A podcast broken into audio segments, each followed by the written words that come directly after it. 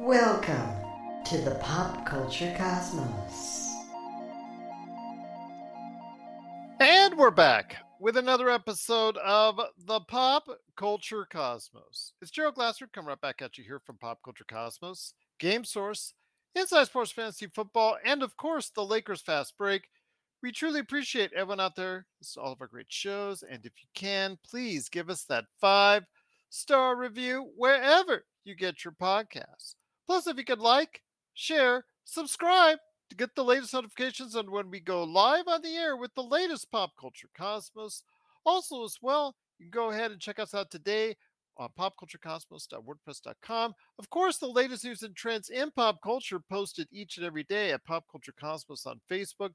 Plus, if you can go ahead and follow us on social media, whether it's Facebook, Twitch, Twitter, Instagram, Threads, wherever you can go ahead and find social media, go ahead and check us out today at the Pop Culture Cosmos indeed.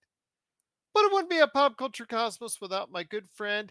He is absolutely the happiest of all happy hoarders.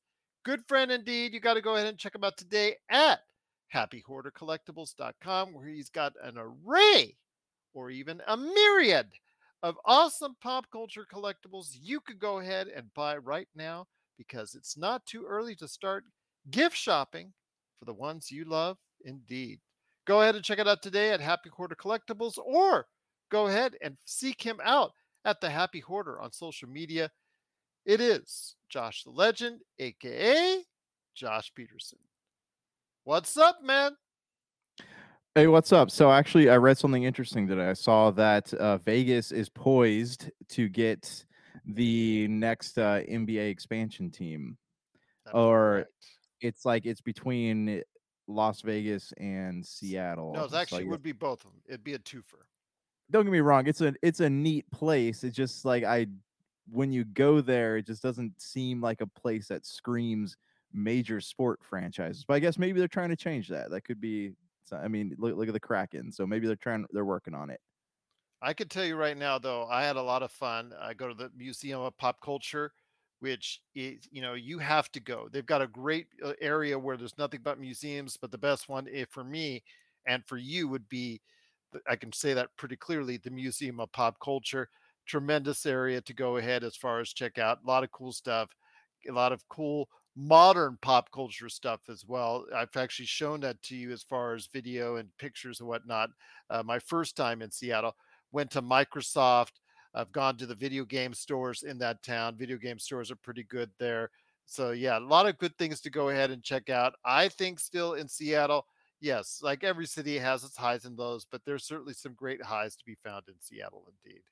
Yeah. I mean, I enjoyed the markets and the museums, and maybe I just need to see more of the city. But, to me, I've been to Vegas. I'm familiar with Vegas. Vegas just makes more sense. Not right now. I got in the car. It was 125 degrees. Doesn't make too much sense right now, my friend. Oh, too hot. What's funny is that when you're somewhere where it's like really hot and you walk out into the heat from the AC, and it just feels like your eyeballs are melting right out of your skull. That's the way I felt just about half hour ago. Yes. Getting in the car and had to drive. So yes, please stay out of the heat. I know much of the U.S. is in a heat blanket right now. So go ahead and stay out if you can. Keep hydrated and keep safe, and check us out right here. Relax, cool off, and check us out right here at the Pop Culture Cosmos. But we've got a great show lined up for everyone on the way for you. So looking forward to it. But starting off the conversations for today in pop culture, you would have to probably say it is Mission Impossible for Tom Cruise. Mission Impossible Dead Reckoning Part One. First weekend, first 5 days, $80 million, $240 million worldwide in its first weekend at the box office. International is pretty strong in most places.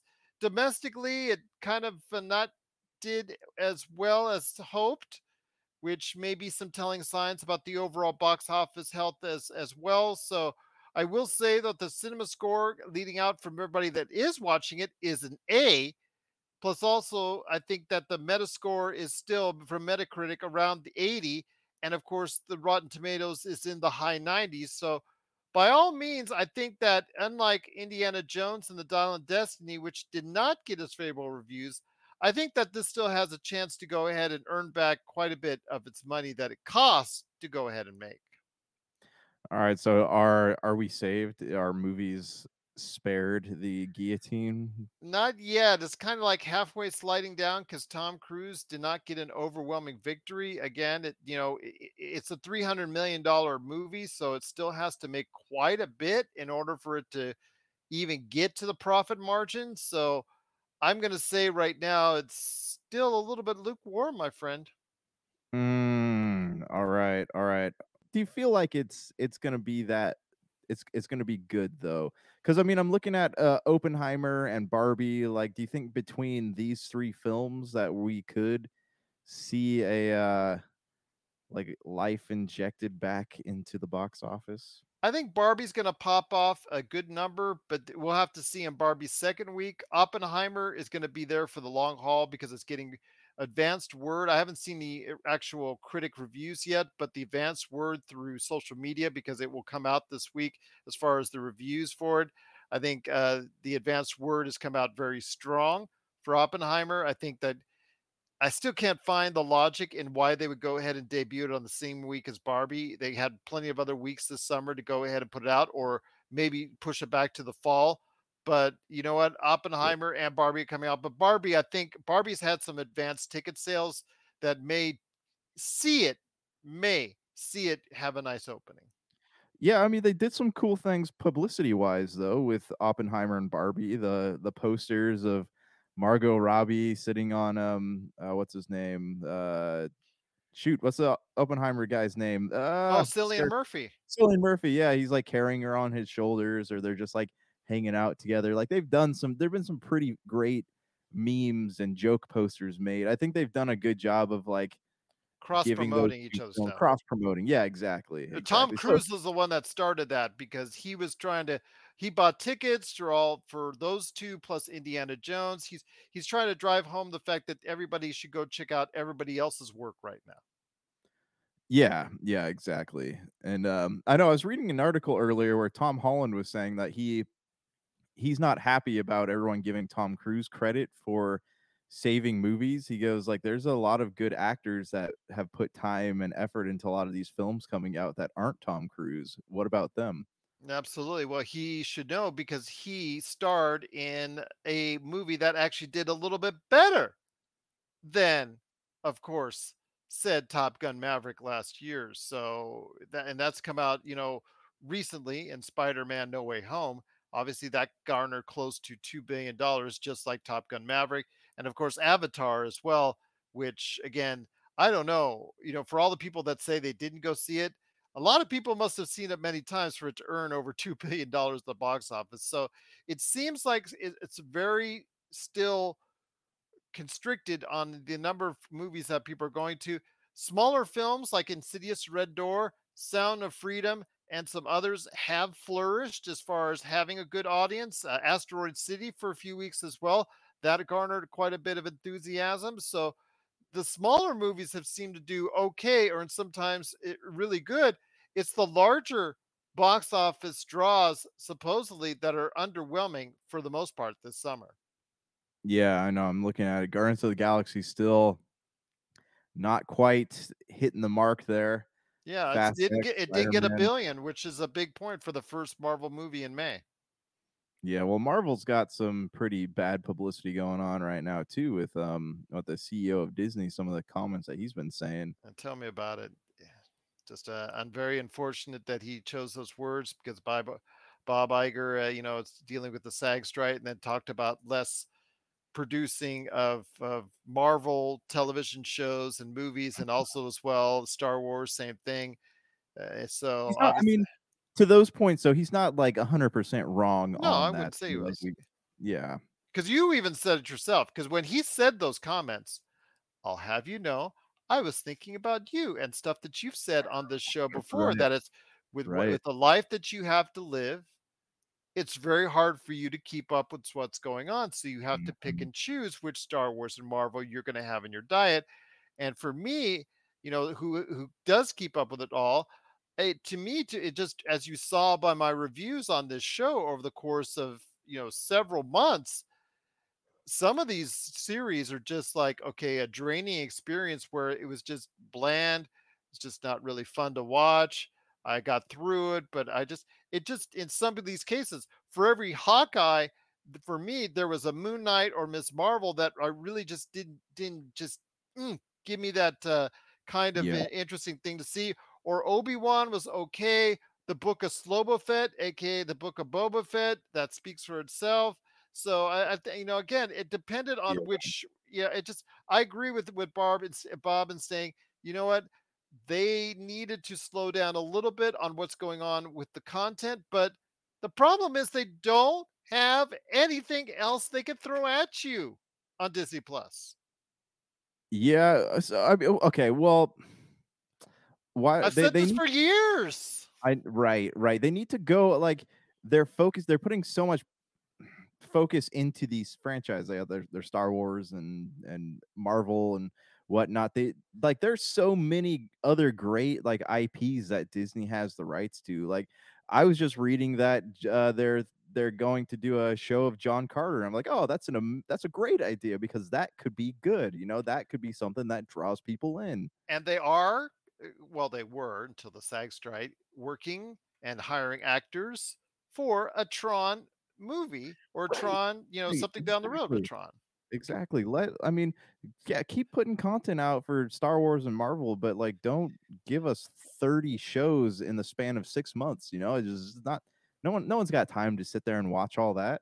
And I'm hoping I'm wrong on Haunted House, you know, which is based off the thrill ride at the local Disneyland or Disney World, wherever you're at. Oh, is it Haunted Mansion or Haunted House? Haunted Mansion. You're at Haunted Mansion. Haunted Mansion. So, yeah, that's, I don't know. The trailers make it seem very lightweight, very, you know, I guess formulaic, but.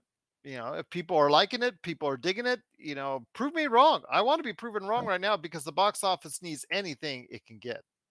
Yeah, exactly. Okay, so the Haunted Mansion, they're actually doing a great job of, like, merchandising that movie, because my wife was at Hot Topic today, and she was looking at, they have these exclusive, like, Funko Pops. Like, oh, I like that. See, people like to collect. Did she go to the clearance section where it's buy one, get one at $1 like I do? No, I don't think so. But I have. Okay, because everybody seems to go to the back. I always fight people off at the back when I.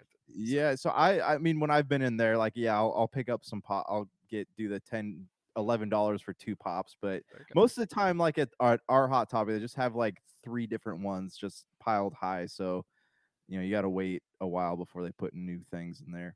Okay, fair enough. But I guess it's so funny, because my kids and I, we all make a beeline once we're in the store all the way to the back to make, you know, because they're always running that deal where you get buy one, get one at $1. So it's like, is there anything here that I can see that I can like? Because they have anything in my size for Marvel. So. Well, I do that at Target. Like, before I go look at anything, I'll go to the clearance sections and see, like, if there's any, you know, action figures or collectibles in there. But, you know, back to Haunted Mansion, they're doing a great job of merchandising. There's all these, like, Funko Pops, there's t-shirts, there's action figures, all this stuff coming out for the movie. So even if you didn't know that there's a movie coming out, like, you're like, oh, why is there so many Haunted Mansion things out? And you're gonna go looking, you know, at the reasoning for it. Another thing I want to defend Seattle on, in the suburb Everett, not only you're talking about some great things I saw, again, like as far as in the suburbs of Seattle, you saw you have Microsoft, but you also have the Funko Pop Museum. Yeah. That is place rocks. I wish it was larger, but what you have there is really, really fun and really, really cool. Yeah. Yep. My wife made a custom pop of herself in it. So. That's so cool. And I also know that Seattle has the biggest Boeing facility in the United States. And that my dad goes there. I don't know. I mean, my dad goes there for work sometimes. But yeah, I mean, there are things in Seattle, you know.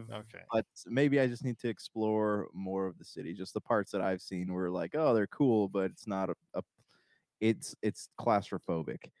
And they do have a great gaming scene there as far as the gamers are concerned. They do have a lot of great gaming stores, like Another Castle and Pink Gorilla. So big shout out to Seattle. I do want to mention that. But I will say, though, getting back to close out this segment, Mission Impossible Dead Reckoning Part One has to have legs. In order for it to not be considered another failure, it has to have legs. It made quite a bit of money internationally, but here it was kind of middling and underperforming for what the expectations are.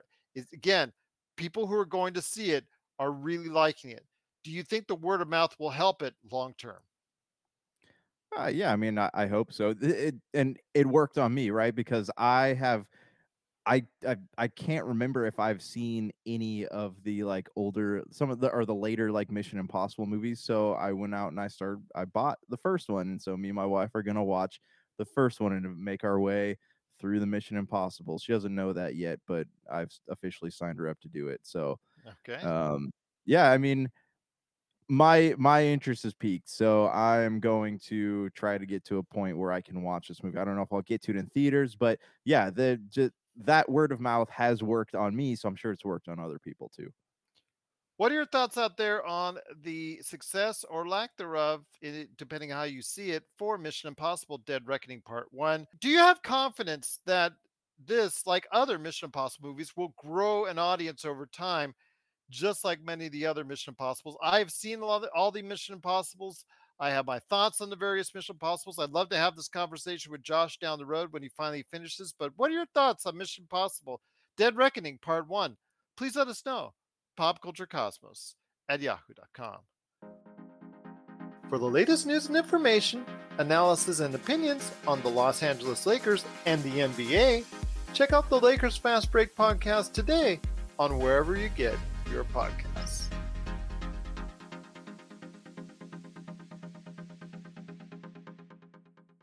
My friend, there's still more to talk about on today's program. Before we hit the half-hour break, I want to touch on the Screen Actors Guild after a strike, which you know and I know is already underway. They're already manning the picket lines as we speak. I know you called me out of the blue, and you know something's always bothering you when you call me out of the blue with something like this. Like, Gerald, I gotta talk about this. I gotta talk about what's going on with the SAG-AFTRA strike. So the floor is yours, my friend. First off, I bequeath to you, what are your thoughts right now going on with the SAG-AFTRA strike that could last for a very long time? Okay, so I'm going to say something controversial at first, all right? So don't, but I'm going to backtrack on it. So let's put the picket signs down, all right? Originally, I was like, oh, hey, this is weird to me because, like, these actors already make, like, millions of dollars. But I didn't realize that the issue was a little bit more complicated, right? So I see, like, the you know, the actors that make less money, the stage actors and, you know, people in, like, the indie flicks. Like, I can see this having a bigger effect on them than it does, like, the ones who make, you know, $1 million+ per movie. But then, you know, as I was digging into it, and I saw that, you know, the whole thing with like AI and streaming rights, like streaming was supposed to revolutionize the film industry, but I didn't even know that these actors weren't getting a piece of that, you know, a piece of that pie. Think of it like the music and the musicians a couple of years ago really going against Spotify because they were not really getting much at all from the Spotify revenue. And they fought hard to get a bigger piece of that pie. It's not just the $10 million or $20 million actors. Remember, the Screen Actor Guild covers thousands of individuals that you see on television and film and work in the industry. And when it comes to money, you know, first off, it's the better pay is for the regular, everyday individual that works on these in the background or works as co-stars that live on a job per job basis still. Then you have, like you said, the streaming rights as far as everyone that works on streaming, especially the stars, the big stars that work on all these films that go to streaming, or like let's say Mission Impossible right now, Dead Reckoning Part One. What happens when it goes to Paramount Plus? Do these actors get an extra cut because it's been seen millions of times on you know on Paramount Plus? I mean, they get it from DVD and you know videotape, or actually not videotape, but DVD or Blu-ray rights that they kind of reserved for themselves a long time ago. But when it comes to streaming rights, they really haven't, you know, that technology hadn't evolved the last time they went on strike. Yeah, and, you know, this kind of coincides with an article I was reading, or an interview I was reading with Matt Damon, that he had actually said lately that streaming platforms kill film revenue. Like, there was a time when a movie didn't do so well in box office numbers, but it got new life, you know, when it hit DVD. Hellboy is a perfect example of that. Like, that, then the first one didn't do so great in you know, box office, but when it hit DVD, that's what got the sequel going, because it made a ton more money when it came out, and actors got paid, you know, they got a piece of like the DVD sales, but streaming, they get nothing, or they get next to nothing. And because it's so cheap to like subscribe to a streaming platform or rent something digitally, you don't see those returns. And thus these movies don't make as much revenue as they once did. And that is affecting, you know, actors having to pick and choose what kind of projects they do. They can't just do everything nowadays, because they need to do things that will keep their bills paid.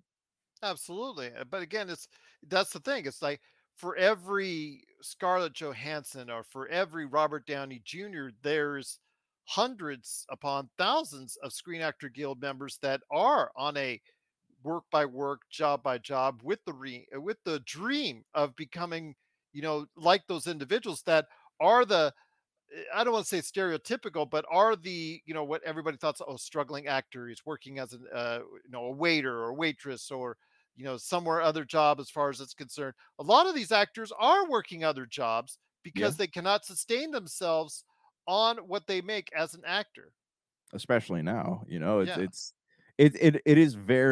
sad. It's very sad. And, you know, hearing, there's a couple of things like Bob Iger's comments, you know, talking about how like what they want is just, or what does he say? It's like irrational or something like that. Yeah, and just the usual. It's the usual talk from the studios at the beginning of the strike. Then they all get kind of nasty at each other during the course of this. You've seen this before, Josh. Right, they all get nasty. Then by the end, it's all kumbaya and they love each other again. And we're so glad they're happy finally getting everything underway. But that's going to be 6 to 8 months down the line. The Writers Guild has already been on strike for quite some time already. So, you know, right now we're still at the nasty portion of this of the strike. Well, I mean, everybody's going to go hungry, it sounds like, for the next 6 months, because there's no work. Or, you know, it's going to be like when COVID, there's a stoppage of work and movies like slowly trickled out. But now, like, that, it seems like that's going to happen again, right? We're going to have this year will run through to the end, but next year, you know, films that are supposed to come out won't be coming out, or they'll be delayed or not as good quality as they should be. And that's what will do it, my friend, because in this age of social media, it's going to take you and me and everybody out there that starts to get really mad when all their TV shows are delayed, when all their movies start getting delayed, when everything starts getting pushed back and all you're seeing is reality television and sports on your screen. For those, not everybody likes sports. I host a basketball show. I don't mind.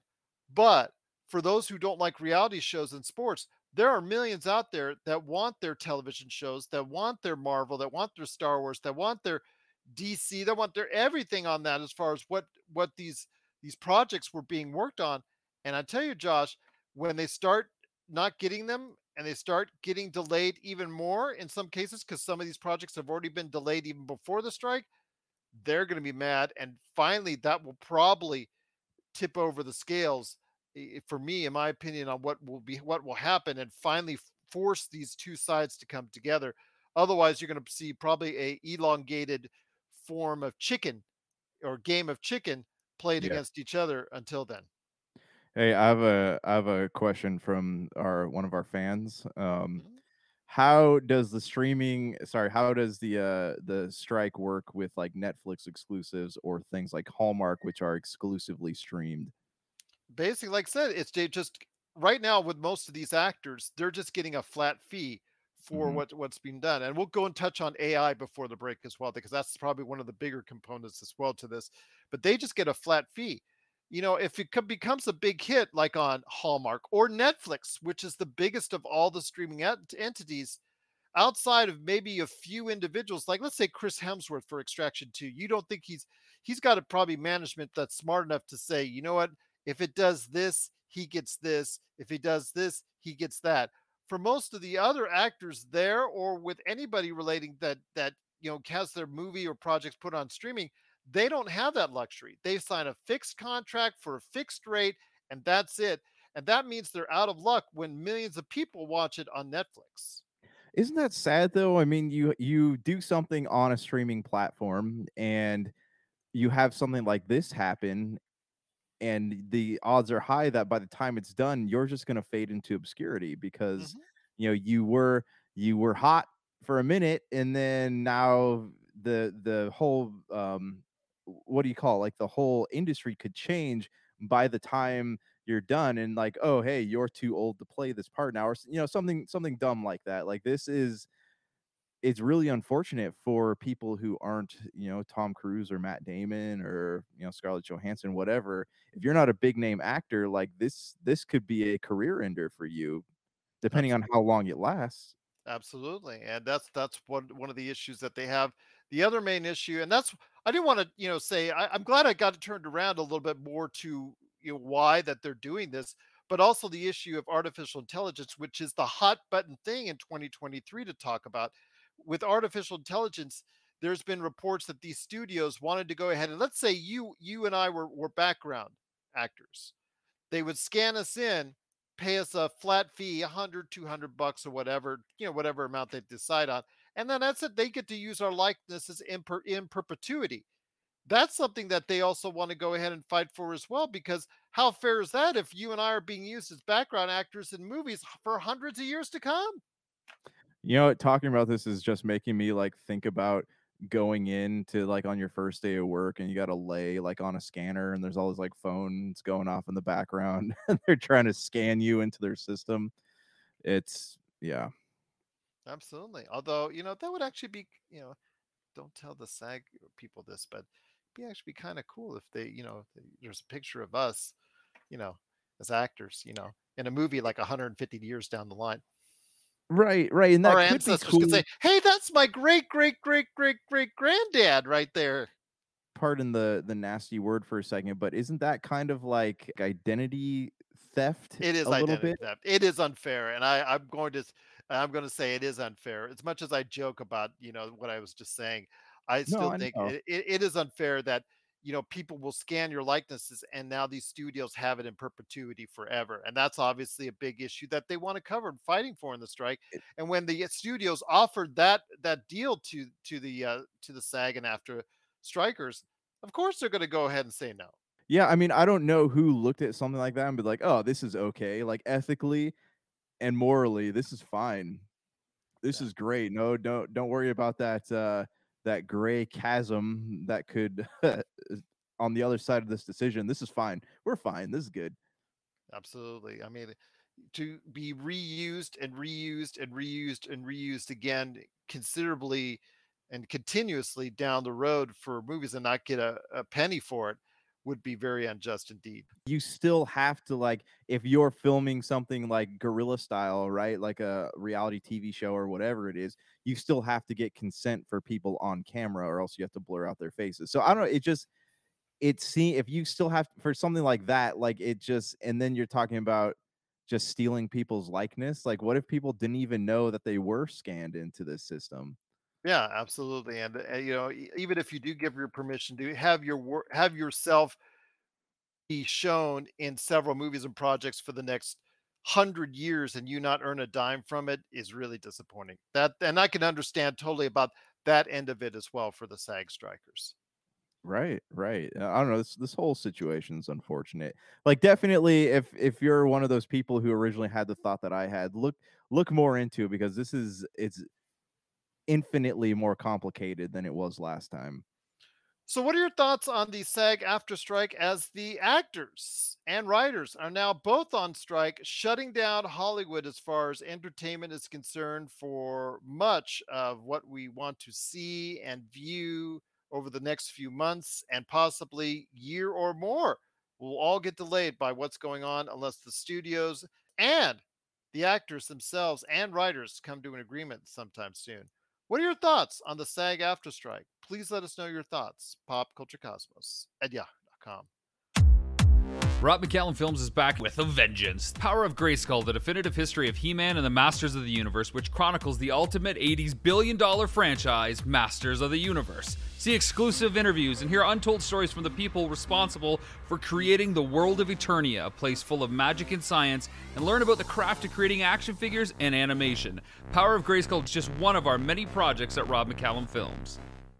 This is now the more enjoyable part of the conversation we're having this hour, because as a fellow Xbox fan, I try to be somewhat neutral, but in recent years, I've kind of leaned a little bit more to Xbox. I will admit that publicly. If you've not felt that already, as far as my dialect on Xbox and the fact that it provides a better value in the last generation, and now this one still for consumers out there, which is the main reason why I supported a little bit more than PlayStation or Nintendo. It is a good time now to be an Xbox fan, my friend. We were kind of worried at what's going on with the Xbox acquisition of course, Activision Blizzard, and this past week saw a victory in the battle between the FTC and also as well Xbox for the rights to go ahead and be able to continue that purchase. And it looks like, outside of some things they still have to deal with in Europe, in the UK, that it most likely will go through at this point. The appeal by the FTC was denied because the logic involved. Xbox has gone out of its way to make Call of Duty, which was the central focus of this, my friend, the central focus of this Call of Duty. They went out of the way to make it more accessible.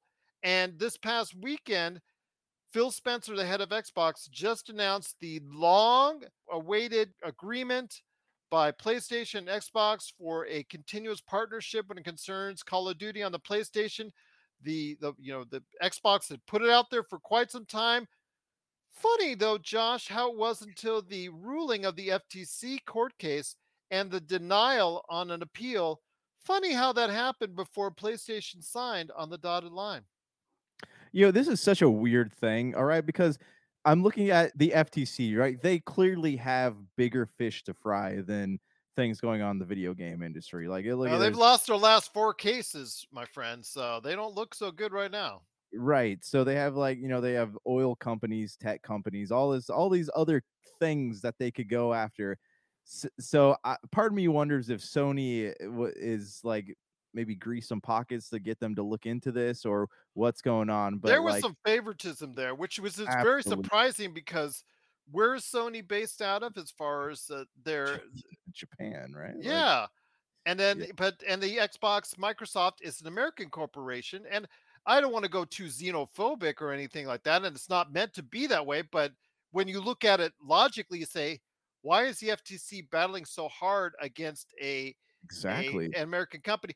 When it looks like it, and it doesn't look like there would be a monopoly created. If you knew the video game industry, you would have realized in 10 seconds that there's no way, once Xbox says it's not going to take Call of Duty off of PlayStation, that there's no chance of a monopoly happening. All it is just creating a little bit more even feel and even competition between the top 3 console makers, because Xbox, if they put every Call of Duty on Games Pass, makes it a better value and evens the playing field even more. Yeah, this whole thing just baffles me, because all along Phil Spencer's been saying, hey, we're not making Call of Duty. That was the big concern. He's all along, even before any of this kicked off. Even when I was arguing he should make it exclusive, he was arguing, yeah, I'm going to put it on PlayStation. He was like, you know what, Gerald? No. He all along he was like, we're not making Call of Duty exclusive. We're not. I'm not saying we're making the future Elder Scrolls games exclusive. We're not trying to take it doesn't make sense. Elder Scrolls 6 probably will be an exclusive, right? But he's saying it doesn't make sense for us to take successful franchises that make money on other consoles and not put them on other consoles. But he did. One of the emails that was brought up in the court case was that the Bethesda games are going to go, and that would exclusive. The thing was, he had to buy Bethesda, because what's coming out in Starfield at one time was going to be an exclusive for PlayStation.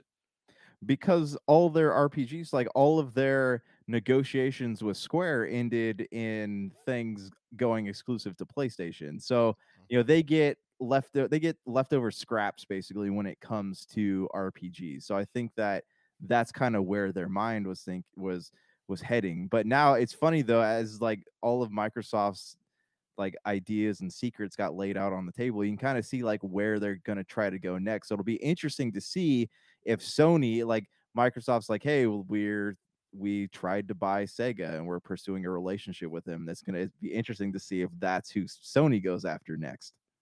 The Elder Scrolls 6, let me just say this, you know, I have to see it to believe it. I understand the email that says that Bethesda games are going to all be exclusive going forward. I have to see it to believe it that Elder Scrolls 6 will be just an Xbox exclusive. If it does, I think it evens the playing field even more.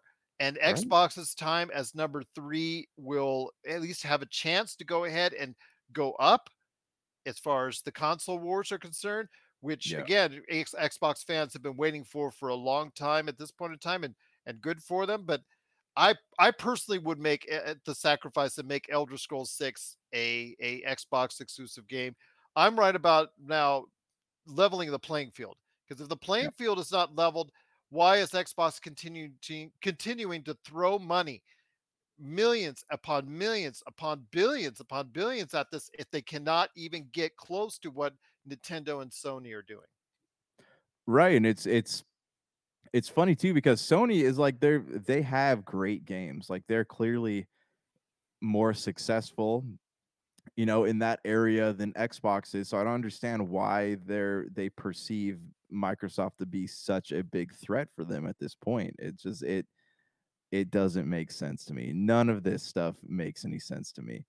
Again, there's still a court case that they still have to get something that was ruled against them in Europe as far as cloud gaming was more of the issue, and Call of Duty, of course, that they'll hopefully go ahead and get that reversed, because they're now back to the table as far as negotiating with the European Union on that as far as the future for there. So if they get that cleared, it should be free sailing for Xbox to go ahead and finalize the purchase of Activision Blizzard is what I'm looking for. I know you're looking forward to it as well.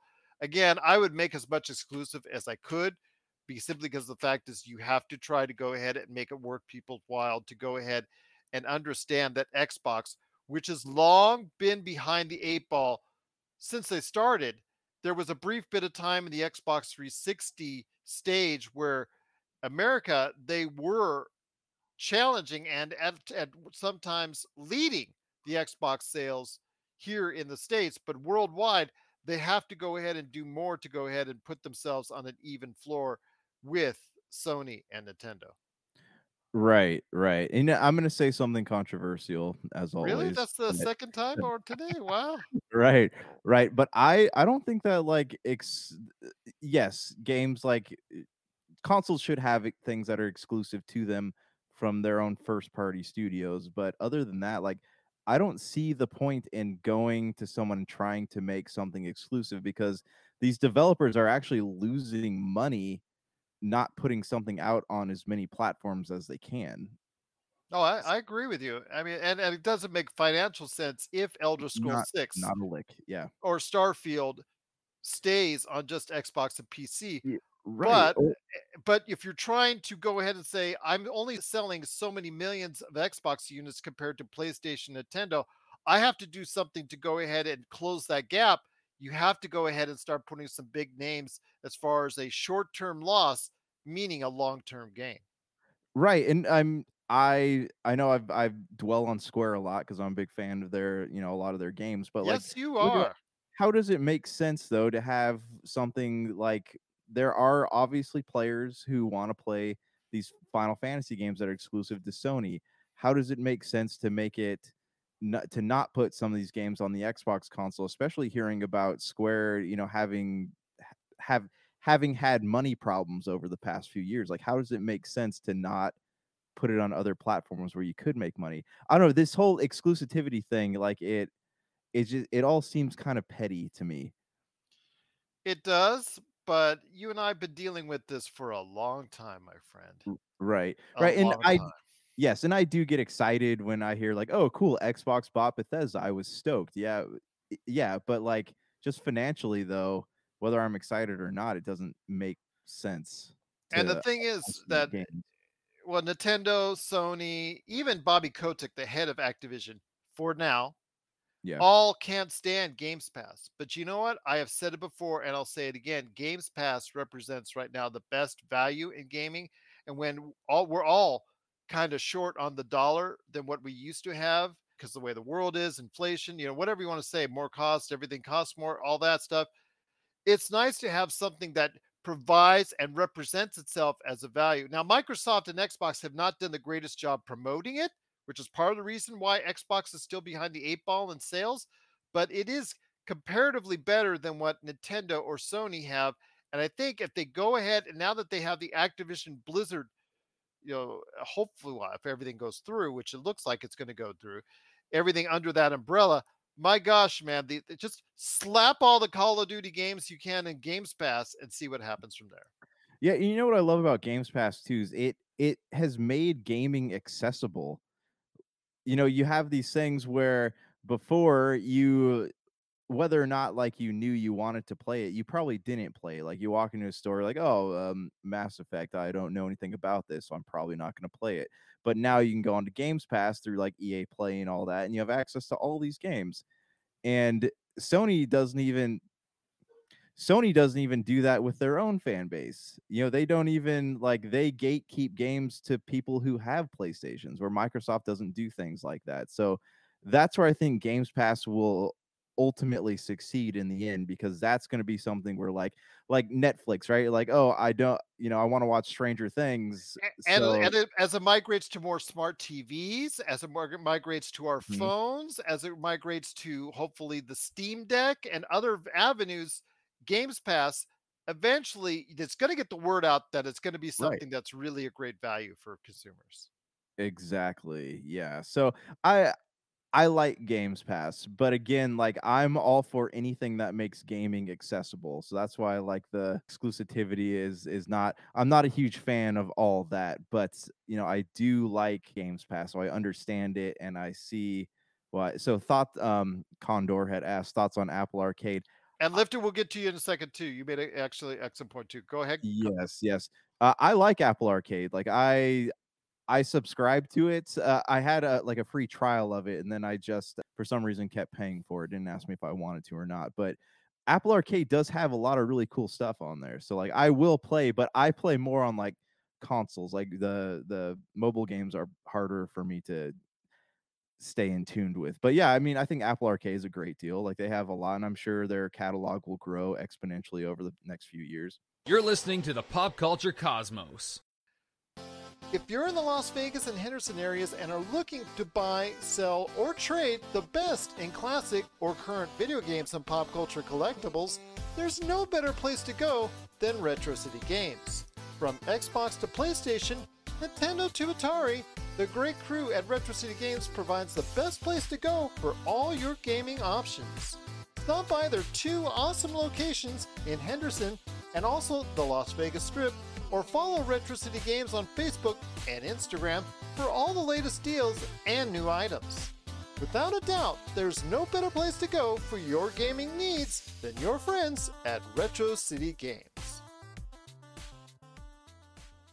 Once again, it is the Pop Culture Cosmos. It is Josh Pederson along with me, Gerald Glassford. Thanks so much for watching, listening. Truly appreciate it. Want to go ahead and touch on what Lifted was saying before we head on out, my friend, and before we touch on ID at Xbox. So that's something I want to go ahead and talk to you about here with all the games that are coming out, the indie games that is such a great part of Xbox, and another reason why people need to get Xbox. But the one thing I wanted to ask you, my friend, is Lifted was talking about wondering why the exercise gaming market at this point is just not that good and it's not that successful. I mean, the last big hits we've seen, as I mentioned to Lifted, that I can remember, to be honest with you, was, of course, the outrageous fad, which was Wii Fit, which, you know, that's right. As a hoarder, I'm sure you have your share of Wii Fit boards like stacked up, you know, on top of each other. I know whenever I go to Retro City Games, they still have the nice collection there. It's like, how How high does the tower go full of Wii Fit boards, but also as well Connect. At the height of Connect, there were some really sound and really good exercise, which I utilized as far as active software that actually got you good and that actually got you exercise, got you pumped up, and actually gave you a good workout. But since then, it's really been very much of a missing thing.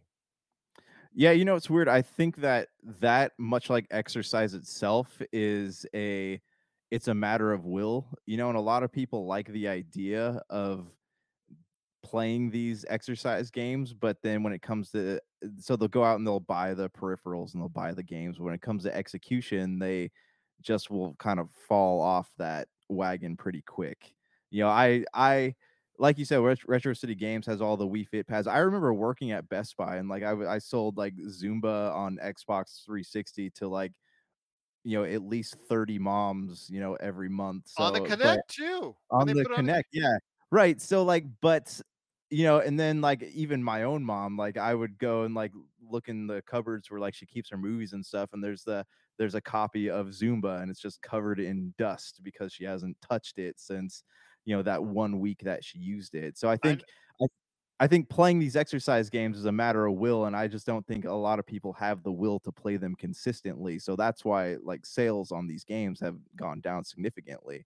I know my kids asked me, and I got them Just Dance 2023, which is a really fun game. Love the music set on it.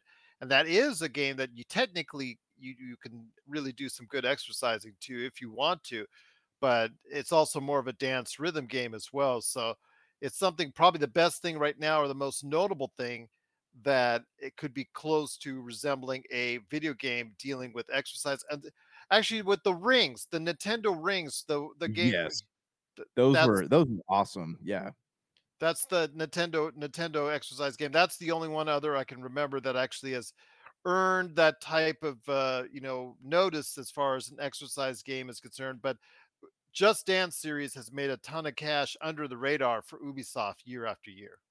Oh yeah, I mean, because I coach esports at the school I teach at, and Just Dance is like one of the most popular games that we offer. So yeah, there definitely is still a market. Some people like that stuff, but I think the moment that like game journalists and reviewers started assigning the term fad to exercise games, I think that's when, you know, we ultimately decided that it would not be popular anymore.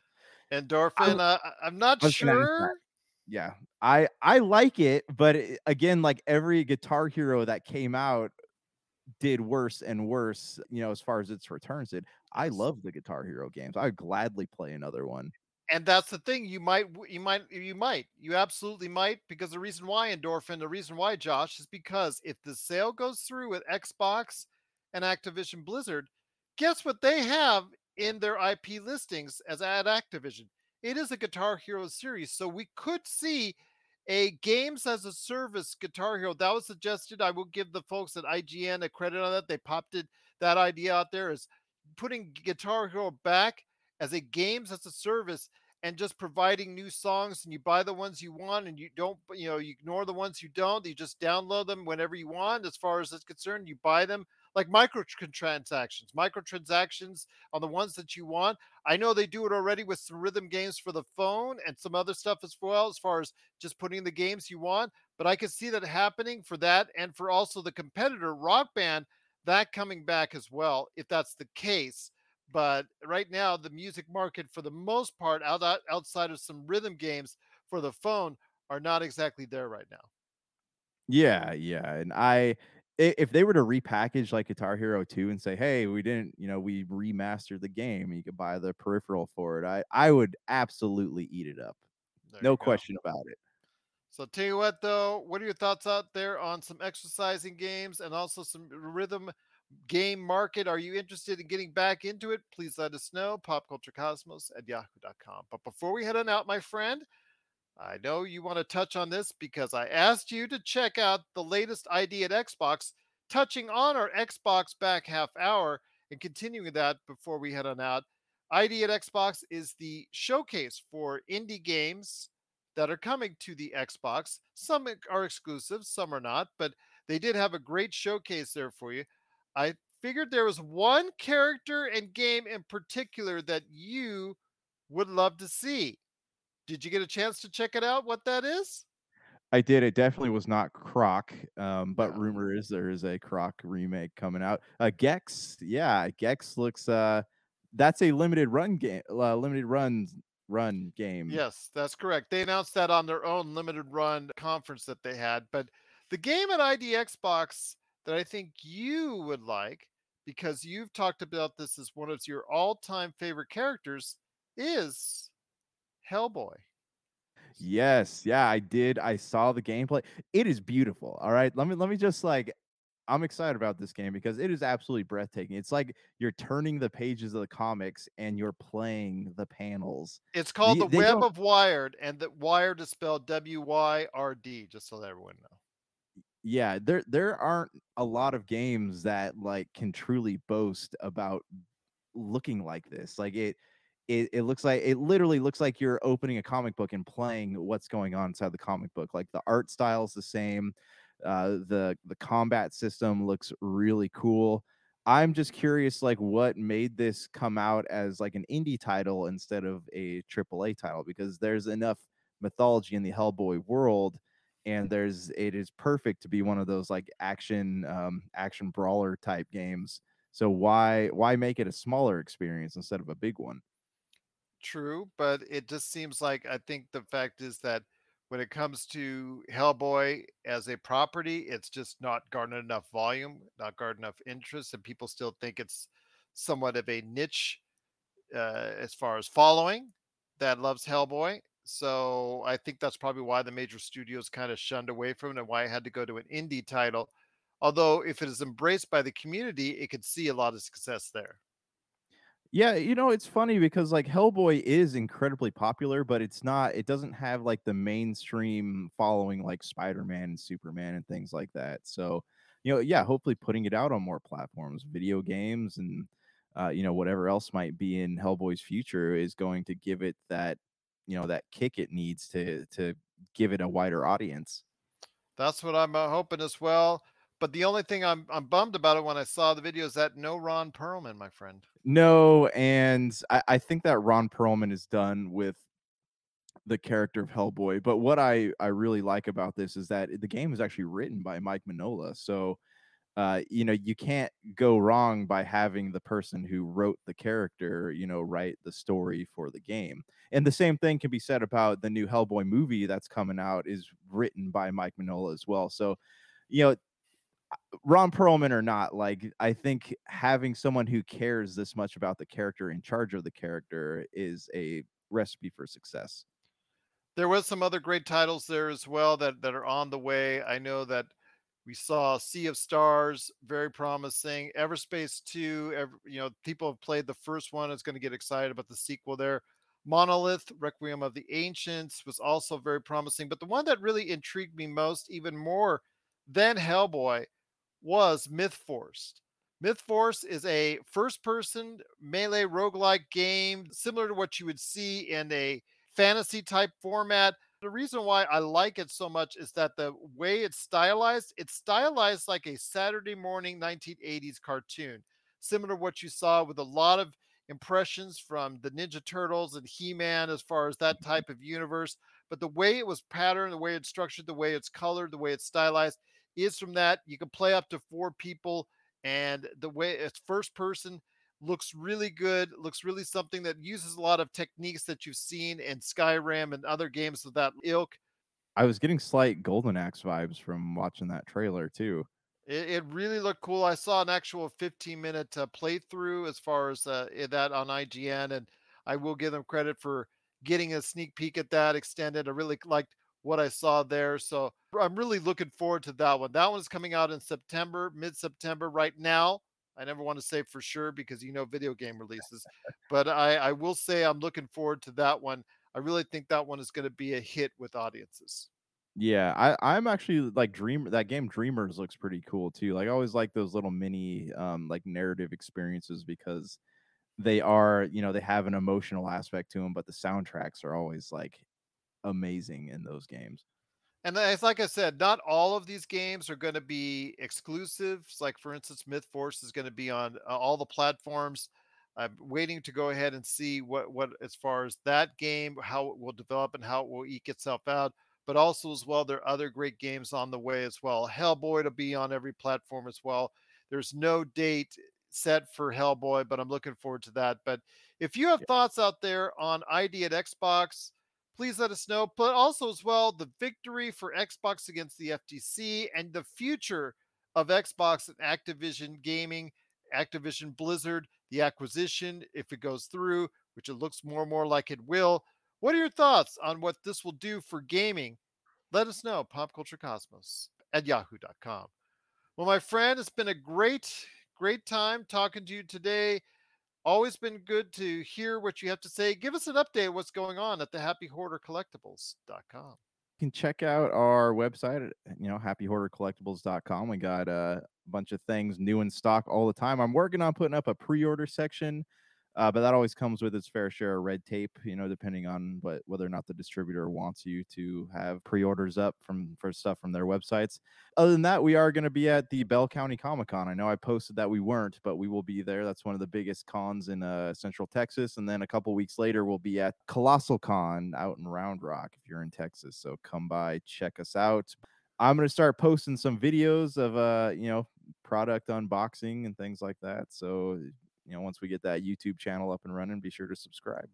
What's the biggest one, the biggest con in Texas? Is it Retropalooza or Classic Game Fest? Is pretty big. Oh, Classic Game Fest, I think. Yeah. Bell County is definitely in like the top 5.